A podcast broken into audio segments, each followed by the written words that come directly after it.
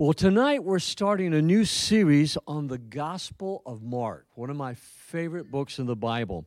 And I got to tell you, for those that are joining and watching us online this evening, um, I'm so glad to be here with you. One of the men in our church told me this week that midweek service was his favorite service, how much he looked forward to that and being around and us sitting together and talking.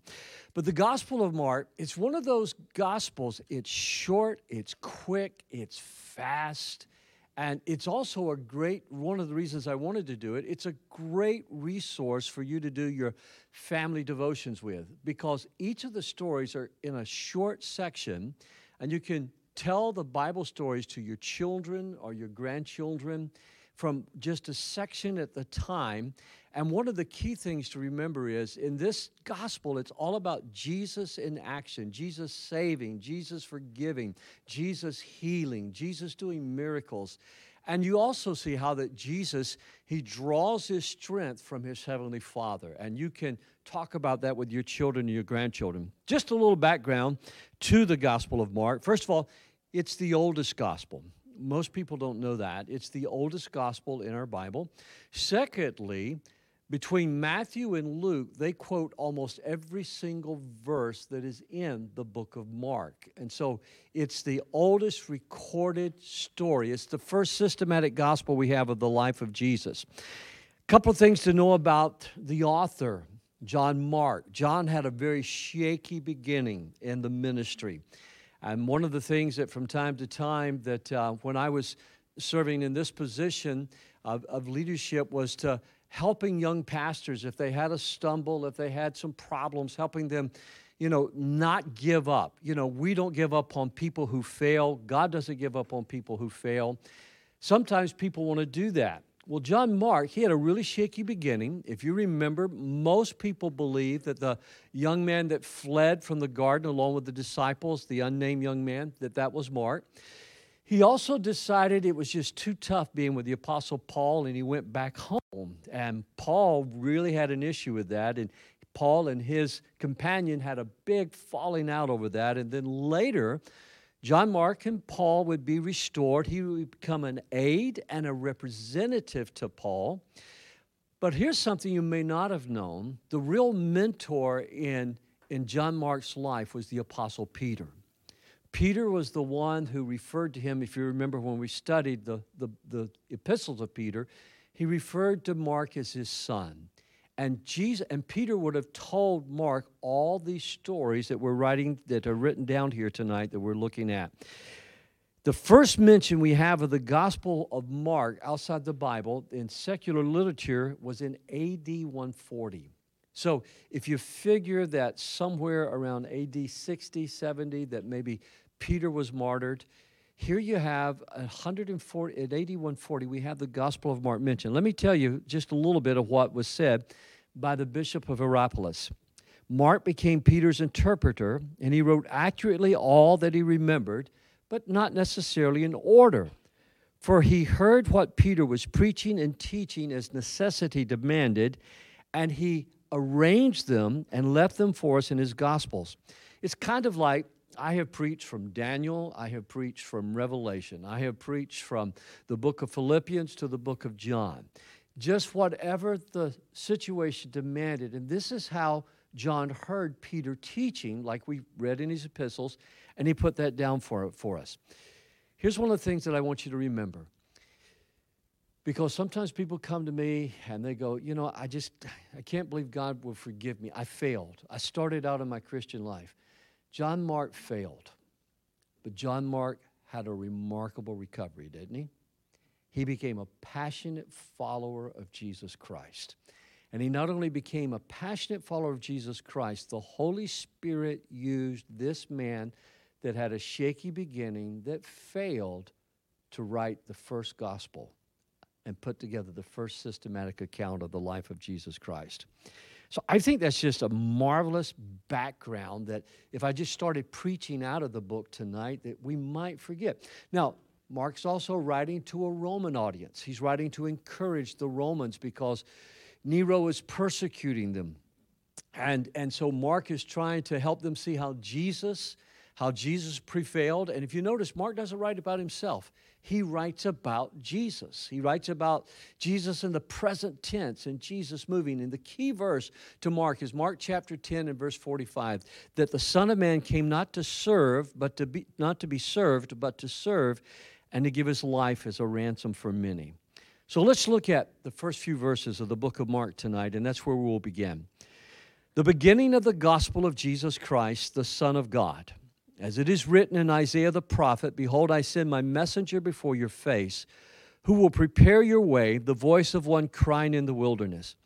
Prepare the way of the Lord and make his path straight. John appeared, baptizing in the wilderness and proclaiming a baptism of repentance for the forgiveness of sins. And all the country of Judah and Jerusalem were going out to him and were being baptized by him in the river Jordan, confessing their sins. Now, John was clothed with camel's hair and wore a leather belt around his waist and ate locust and wild honey. And he preached, saying, After me comes one who is mightier than I, the strap of whose sandals I'm not worthy to stoop down and untie. I have baptized you with water, but he will baptize you with the Holy Spirit. What a fast, quick beginning. Did you notice he didn't begin with the birth narrative? Did you notice he didn't begin like Luke and he didn't begin like Matthew with a, a narrative of Jesus' line of descent? He didn't begin with the, the, the beautiful birth story that we'll be looking at at Advent. He gets right down to business and he talks about the Son of God because one of the titles that Caesar used about himself was Son of God. It's interesting how that Pharaoh wanted to be worshiped as a god how Caesar wanted to be worshiped as a god. It's interesting how many people through life have come along to try to be worshiped as a god so everybody else would serve them. But he says the key verse of this whole book is that Jesus came not to be served, but to serve. What a difference that we see here.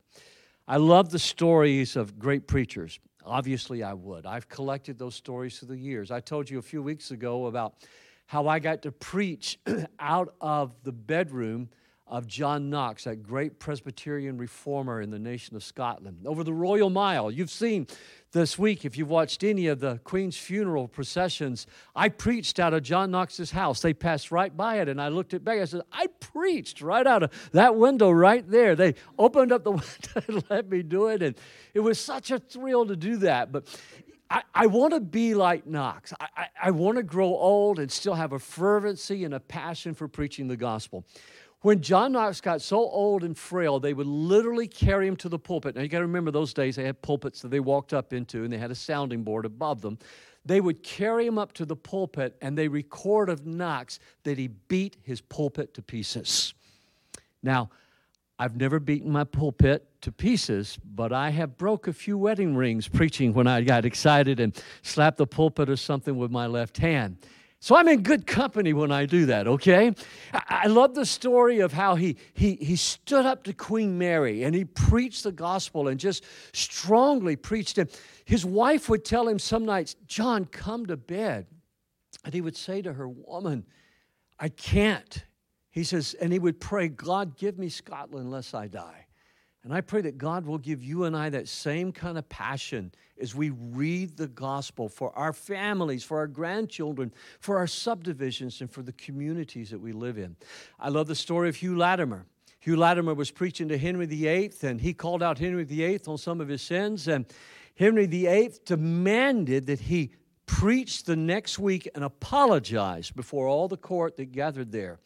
Latimer got up there the following Sunday to preach, and as Latimer began to preach the word, it was obvious that he hadn't changed his mind. He got up and he says, he says, Hugh, do you know who you're speaking to? And he says, Yes, I'm speaking to the king who has the power to take my life or let me live.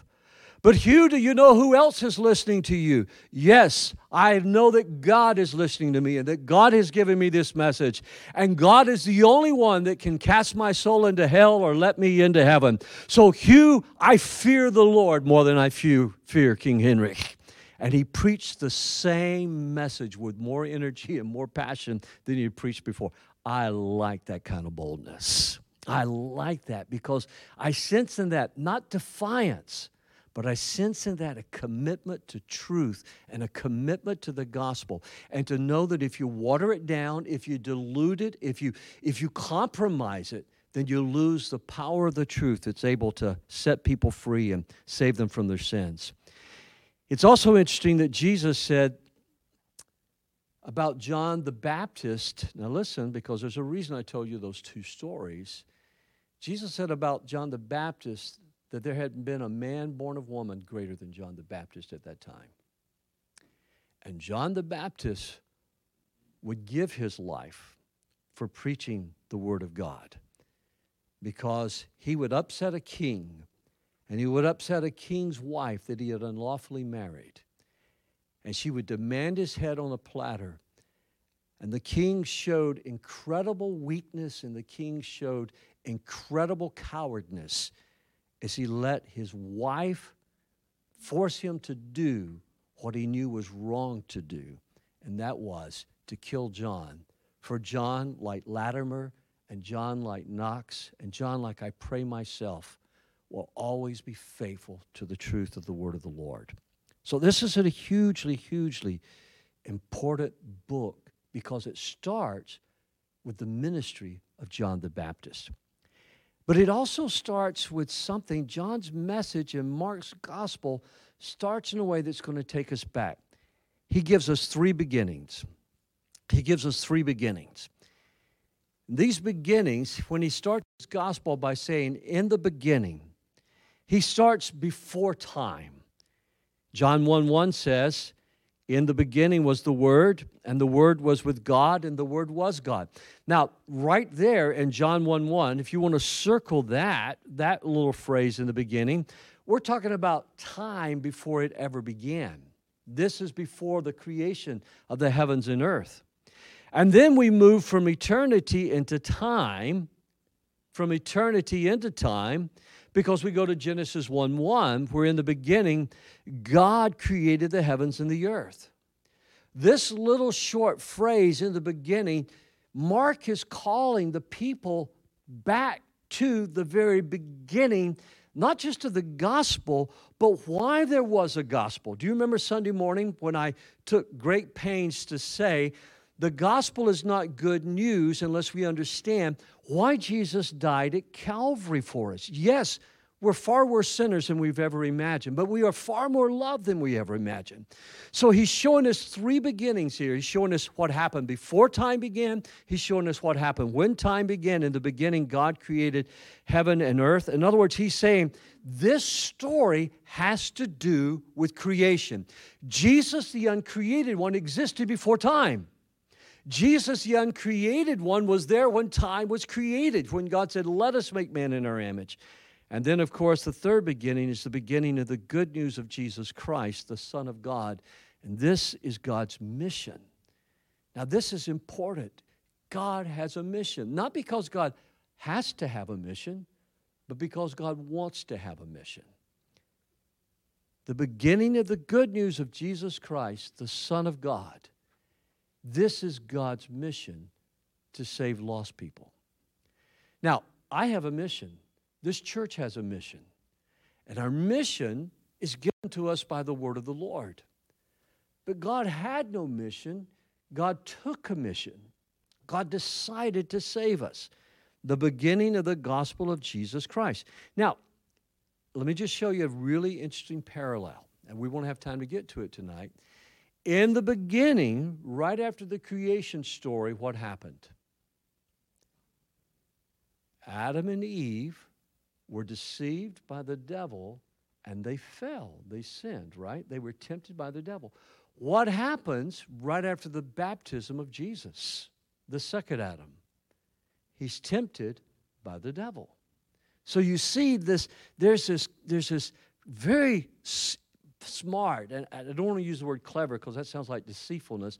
There's this very smart, there's this very creative way of beginning the gospel because what John is saying, excuse me, what Mark is saying here, and John will bring out in his message, is in the beginning, God created the heaven and earth, but decreation began because of our sin. Our bodies begin to fail, our bodies begin to age, trees begin to die, animals begin to devour one. That was not the way it was in the beginning. But when sin entered into the world, then suddenly uh, labor in the garden, the Lord says the ground will have will thorns, bear thorns. You, you will earn your living by the sweat of your brow. A woman will bring children into the world through intense labor. There's a decreation taking place. But what does Jesus bring into being? A new creation. When we're born again, all things have passed away and all things have begun new. And Mark begins to bring all of this together in the preaching and teaching of Jesus, but also in John the Baptist, because he's going to immediately quote two prophets. He's going to quote the prophet Isaiah, which we've looked at before. Isaiah is the gospel in a nutshell. But he's also going to quote the prophet Malachi. Malachi was the last prophet there had been 400 years of silence until all of a sudden John the Baptist came preaching. So, this whole Gospel of Mark is going to go from Genesis to Malachi, from Abraham to Isaac, from Jacob to Moses. It's going to go from the kings all the way to the prophets, and from the prophets all the way to the beginning of the gospel. And in doing so, what we're going to see is that Jesus is the Messiah. Now, remember, he's preaching this to Christians in Rome that are being persecuted. I think it's one of the reasons it's so fast. I think it's one of the reasons there are more miracles recorded in Mark than in any other book of the Bible. And it's one of the shortest books in the Bible. So if you'll look, I think this quote is in your outline that I want to share from you. Alexander Maclaren was a pastor in the late 1800s. The bare facts without the exhibition of their purpose and meaning are no more a gospel than any other story of a death would be. Now remember, gospel means good news. The facts with any lore explanation of their meaning are no gospel, any more than the story of the death of Socrates or any innocent martyr would be. In other words, the story of the Jesus dying for our sins would not be a story unless you understood the background and why he died. If you would know the good news that will lift your heavy heart from sorrow break your chains of sin that will put music into your life and make your days blaze into brightness, you must take the fact with its meaning and find your gospel in the life and death of Him who is more example and more than martyr. How that Christ died for our sins according to the Gospels. Excuse me, according to the Scriptures. Isn't that powerful? When we understand why Jesus died, and sometimes you'll see a story around Easter time or Christmas time about the life of Jesus, and they don't necessarily deal with why Jesus died. They talk about the political systems, they talk about his life, they talk about his teachings, but that's not the gospel. And, you know, I, from all I've read, the Queen evidently was a, was a passionate follower of Christ, but uh, she made a statement said that I was listening to in the, with Becky in the car she said, I tried to live my life according to the teachings of Jesus. And that's good. We should all live our lives according to the teachings of Jesus, but don't miss this. It's not the teachings of Jesus that save us. It was the death of Christ at Calvary and his resurrection again. It was the shedding of his blood. And that's what Maclaren is getting at. We need more than the teachings of Jesus. A lot of people like the teachings of Jesus, but to say that I'm a sinner in need of grace, that's another story altogether. The second thing I want you to see in our beginning of this tonight is God always keeps his promises. God always keeps his promises. Mark chapter 1 verse 2 As it's written in Isaiah the prophet, Behold, I send my messenger before your face, who will prepare your way, the voice of one crying in the wilderness, Prepare the way of the Lord and make his path straight. Now, the reason I think that is so powerful, it's not only quoting those promises, but God was revealing his plans hundreds of years before Christ was ever born. Christ began, God began revealing his plan all the way back in Genesis when the seed of the woman would crush the head of the serpent. And when he does, look at this passage. He's going to be one crying in the wilderness. The wilderness is where God rescues his people. The wilderness is a place that we can get our focus back on God.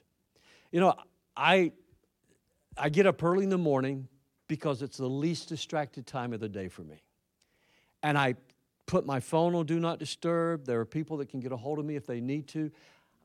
I just I need that distraction. But when we're surrounded by our jobs, when we're surrounded by computers, when we're surrounded by televisions, when our phones are constantly beeping and chirping at us, Facebook is chirping at us, Twitter is chirping at us, we're getting text messages and it's like that. It's very hard to hear the voice of the Lord when you're distracted by everything that's going on in the world. And so the wilderness, John is going to be in the wilderness preaching the wilderness is a place where people can focus on God. But the wilderness is also something else. I'm not a camper. I prefer a hotel room to a tent. Laugh if you'd like. I prefer a hot shower than going down to a shower house and bathing with a bunch of people I don't know. I'm not going to do that. I prefer the luxury of a hotel room. It doesn't have to be a fancy hotel room, it just needs to be a private hotel room and a clean hotel room. Here's my point the wilderness, you're leaving the luxury. And my, how the politicians and how the priests, according to the Gospels, they love the luxuries of their palaces and they love the luxuries of their homes and they even gouge the people of God on sacrifices and money exchange, trying to profit themselves, and religion had become a business. You see, the prophecy also is, is, is fulfilled in the fact that in the wilderness, God meets his people. In the wilderness, God provides for his people. He provides manna, he provides quail. In the wilderness, God protects his people. But sometimes we all go through a personal wilderness where we're discouraged, maybe we're sick, maybe we're challenged. And if you'll just take it from me as a pastor, with, with 50 years of preaching the gospel, the people who tell me the greatest stories about faith in their life, they're not the stories where God met them in the luxuries of life, it's where God met them in the wilderness of life. And could you say that about your life as well tonight? Of course. God meets us. On, I've seen people come to Christ during wilderness experiences. I've seen people healed during wilderness experiences. Story after story there's a reason that God brings his people sometimes in the wilderness. Now, how do we prepare the way? John the Baptist is going to prepare the way. We prepare the way by correcting misconceptions and explaining our need for forgiveness. I mean, this is why that as, as John listened to, as John Mark listened to, to Peter, Peter has been taught by Jesus, and he's explaining away the misconceptions. Remember how the Jews couldn't recognize the Messiah? I, sh- I shouldn't say the Jews, how that the priests and the religious leaders, because the early churches we looked at just few, it was a Jewish church. It wasn't until the, the, the, the, persecution broke out and the church began to leave and went to Antioch that Jewish people began to be reached for the gospel. So many Jews did believe in the Lord, but here's the key factor I want you to see they had misconceptions about what the Lord would be not the suffering servant. It was there, plain as day, in the book of Isaiah. It was there for them to see, but sometimes we make the same mistake. There's an American Jesus, there's an African Jesus, there's a Republican Jesus, there's a Democratic Jesus. You know, I, I could go on with all the Jesuses that I hear about that people claim Jesus to support their agenda. We want to follow the Christ of the scriptures. But we also want people to understand why it is so important that we have forgiveness of our sins.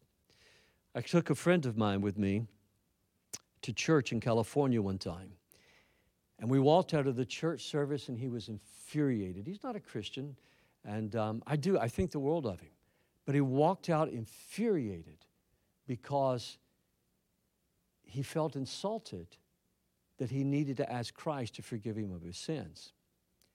And boy, we had a, I just listened to him go on to a tirade in the parking lot. We got into the car, agreed not to talk about it anymore. Much later in life, he came to know Jesus Christ as a Savior. But the idea that he needed to have forgiveness and that Jesus had died because of his sin was so offensive to him. Now, stop and think about that for a moment. You're good people. I love you and I like you. I, I, I, I believe I'm a good man. But if Christ did not die for my sin, there would be no hope for me. And what John is preaching to Jewish people, if you remember, I, I used this as an illustration not, a few, not too long ago when I was able to have a meeting with Simon Peres press secretary, when he said, I don't need to be born again, I'm already chosen. And we looked at why Saul was rejected and David was accepted, even both though they were both guilty of great sins. Thank God Christ died for our sins according to the scriptures. Can you say amen to that? So it's so important. Number three, what I want us to do in this message or in this, this particular message tonight is like John the Baptist. Let's ask God to make us persuasive messengers of the good news. Make us persuasive messengers of the good news. And you're never persuasive when you're abrasive. I don't want to be an abrasive preacher. I want to be an honest preacher. As a matter of fact, last night I, I, I love to play Wordle. I go home in the evening and I played Wordle. I got it in two according to Wordle last night. But I told my wife, I said, I really got it in three because I started out with a word called April. And it rejected it and says that's not in Wordle's word list. And Becky said that was because it's a proper noun. So I went to my next word, and then I've got the right word. And just in case you haven't done it yet, I, I, I got the right word, and so it showed it in two. And I told my wife, I said, Look, I got it in two. And she looked at that, she's, Congrats. And I felt so bad. I said, Really, it took me three times. It took three times, you know, because my first word was rejected. Said, Pastor, what are you saying? I'm saying this that our lives are persuasive not only because we're, we're polite and we're kind, but when there's this authenticity of integrity, which is outer and inner wholeness, inner, outer and inner synchronicity. Let's look at verse 4 through 5. John appeared. Now, those two words, John appeared, circle that in your outline. That sums up his life. Remember how the prophecy of, of, of his birth was given to Zechariah and Elizabeth? John appeared baptizing in the wilderness, proclaiming a message of repentance for the forgiveness of sins in all the country of Judea and Jerusalem were going out to him and were being baptized by him in the river Jordan, confessing their sins. Now, I give God thanks almost every single day where I believe He strategically placed our church. We have condominiums on the other side of us. We have beautiful subdivisions across the street from us. We have hundreds of people who live in two subdivisions behind us. We're at a crossroads. Right across the street is Woodhaven. Right behind us is, right on the border of our property is Flat Rock. And then we sit in the township of Brownstown. I walk through the subdivisions doing prayer walks, praying because we're in some people, hundreds and hundreds of people pass our church every day. I give him thanks for that ginormous sign with its beautiful marquee that one somebody told us this before Woodhaven put up their new sign, Woodhaven High School says, We could see your sign the moment we turned on Van Horn. I, I thank God for that. We're in a strategic place. It's easy. I had lunch with someone today says, You know, one of the things I love about our church is I can walk to church. And they walk to church almost every Sunday. I like that we're strategically located. Nobody wants to build the church in the boondocks, but that's where John went to preach. And he went to the wilderness to preach, and the crowds came into the wilderness to hear him. People are not as easily deceived as you think they are. When God is moving, people come. Do you remember during the height of COVID? We had neighbors from this condo association, neighbors from this condo association, with people walking. We had people helping us break down and put up that didn't even go to church, break down and put up all of our equipment that we had outside during the height of the pandemic. I mean, I would, they would be out there just pouring sweat and lifting all those heavy stages and equipment. And I was so thankful they were there. We're in a good place. But people went to the wilderness, and what did they do? They went out there and they confessed their sin. But why did they do it? If you want to be a persuasive messenger, let me give you three tips that I take from the life of John the Baptist. Live a life of self control. Live a life of self control. It would have been easy for John to market his success But the Bible says instead he lived very counterculturally. He lived radically different. He adopted the dress of a famous prophet. Do you know who he adopted the dress of? Elijah. Now, I'm going to tell you, I love honey, but I don't want to eat no grasshoppers.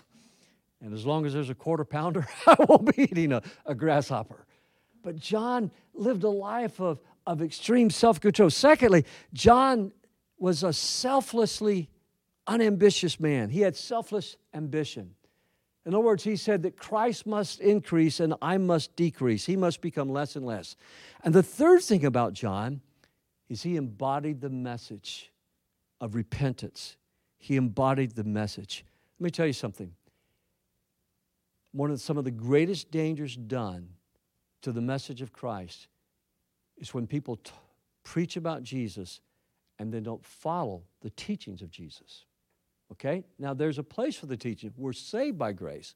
But once we're saved, God changes us so that we can, and He inhabits us so that we can live and follow Him. And I'll come back to that in just a moment.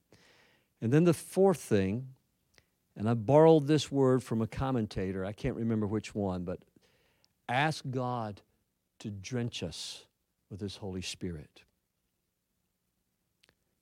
When I read that word that he used for baptize, we, of course, we know, we talk about a lot around here, we baptize by immersion. To, to baptize is to immerse into water, it's not to sprinkle. We don't want a sprinkle of the Holy Spirit. And when we baptize in water, we, we don't sprinkle, we baptize people the way that John baptized, and the way that Jesus was baptized, and the way that the Ethiopian eunuch was baptized. We immerse them into water. But when you come out of the water, you're soaking wet, you're drenched, right?